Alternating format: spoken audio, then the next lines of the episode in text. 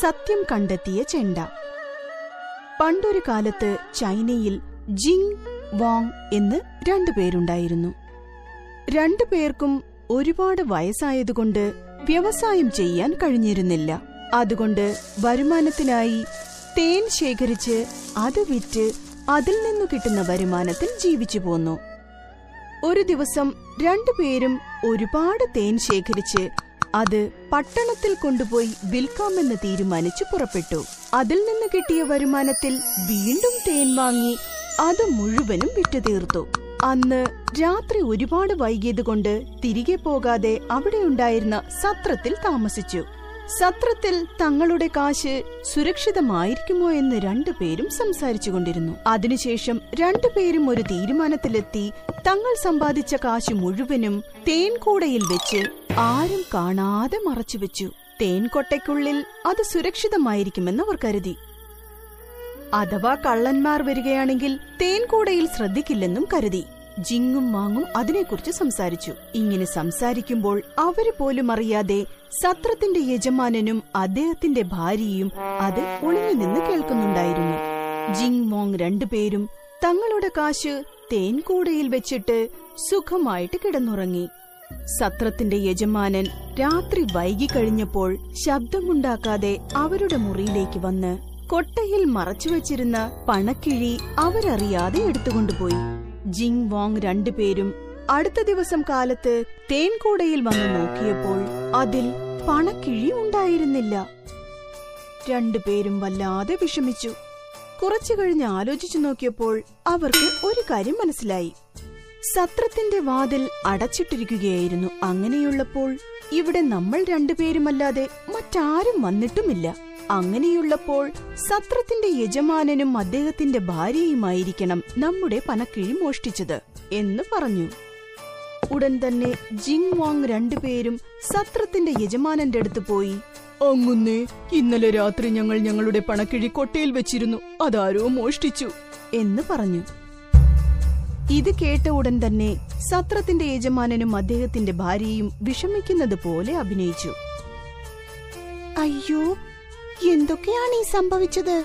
നിങ്ങളുടെ കാശി പോയത് പോട്ടെ വീണ്ടും സമ്പാദിക്കാമല്ലോ. പക്ഷേ ഇത്രയും കാലങ്ങളായിട്ട് നല്ല രീതിയിൽ പോയിക്കൊണ്ടിരുന്ന ഞങ്ങളുടെ സത്രത്തിന് ചീത്തപ്പേരുണ്ടായല്ലോ. ഈ കാര്യം പുറത്തറിഞ്ഞാൽ ആ ചീത്തപ്പേര് ഒരിക്കലും മാറില്ല. അതുകൊണ്ട് വാസ്തവത്തിൽ എന്താണ് സംഭവിച്ചതെന്ന് അറിയണം. ഗ്രാമത്തലവന്റെ അടുത്തേക്ക് പോകണം. എന്ന് അവർ പറഞ്ഞു.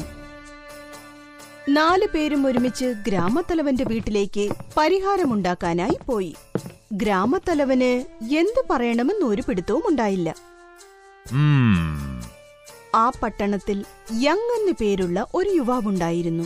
അവൻ എത്ര ബുദ്ധിമുട്ടുള്ള പ്രശ്നമാണെങ്കിലും അതിനൊക്കെ നല്ല പരിഹാരങ്ങൾ നിർദ്ദേശിച്ചിരുന്നു. അതുകൊണ്ട് ഗ്രാമത്തലവൻ യങ്ങിനെ വിളിപ്പിച്ചു. യങ് നീ നിന്റെ ബുദ്ധി ഉപയോഗിച്ച് ഈ പ്രശ്നത്തിന് ഒരു പരിഹാരം നിർദ്ദേശിക്കൂ. അവരുടെ പ്രശ്നങ്ങൾ അവർ തന്നെ പറയും എന്ന് ഗ്രാമത്തലവൻ പറഞ്ഞു.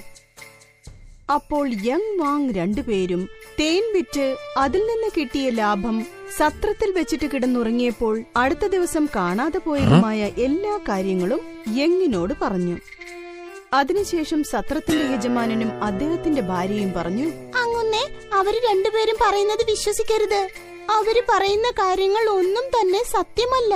ആ സത്രമല്ലാതെ ഞങ്ങൾക്ക് മറ്റൊരു വരുമാനവുമില്ല. ഈ രണ്ട് കിളവന്മാരും ഞങ്ങളുടെ മേൽ കുറ്റം ആരോപിക്കുകയാണ്. ഇത് ഞങ്ങൾക്കും ഞങ്ങളുടെ സത്രത്തിനും ഒരുപാട് ചീത്ത ചീത്തപ്പേരുണ്ടാക്കും സത്യം പറയുകയാണെങ്കിൽ അവരുടെ പണം കാണാതെ പോയോ ഇല്ലയോ എന്ന് പോലും അറിയില്ല. ഇത് ഞങ്ങൾക്ക് വലിയൊരു അപമാനമായി തീർന്നിരിക്കുകയാണ്. എന്ന് കള്ളത്തരം മറയ്ക്കാനായി അഭിനയിക്കുകയും ചെയ്തു.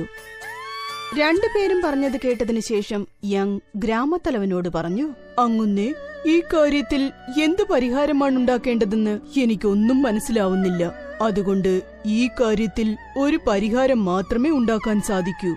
അതിന് നമ്മുടെ ഗ്രാമത്തിലുള്ള ചെണ്ടയുടെ സഹായം വേണം എന്ന് പറഞ്ഞു.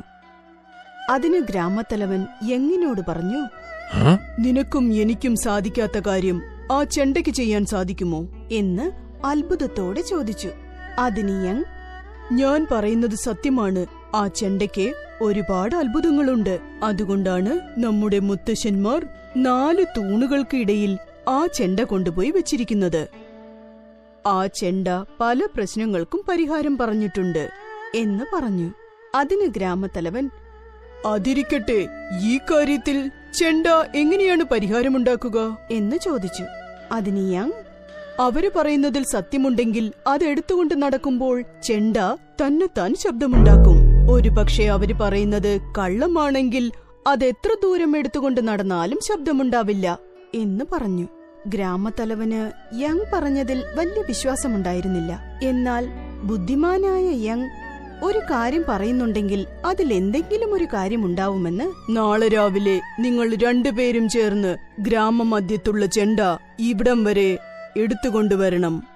അതിനുശേഷം എന്താണ് സംഭവിക്കുന്നതെന്ന് നോക്കാം. എന്ന് പറഞ്ഞു.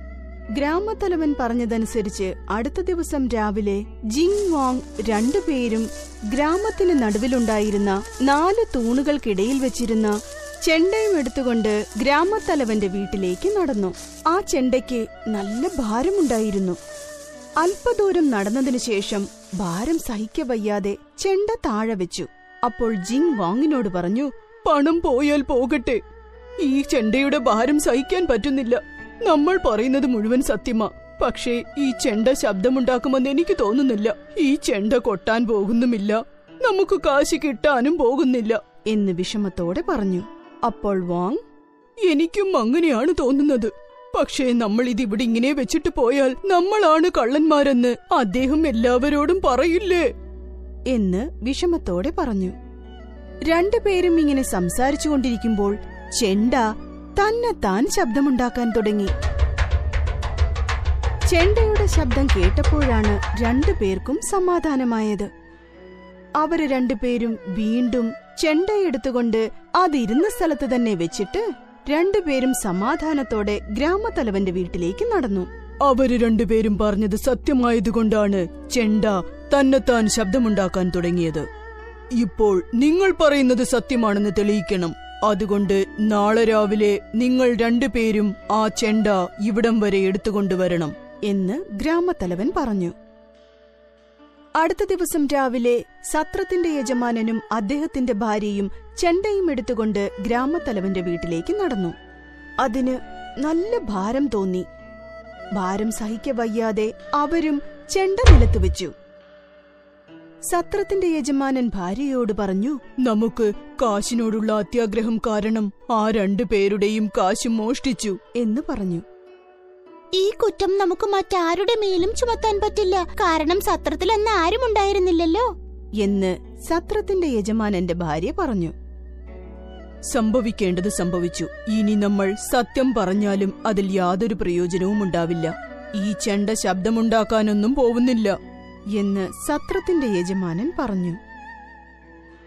ആ സമയത്ത് അടഞ്ഞുകിടന്ന ചെണ്ട തുറന്നു. അതിൽ നിന്ന് യങ് പുറത്തേക്ക് വന്നു.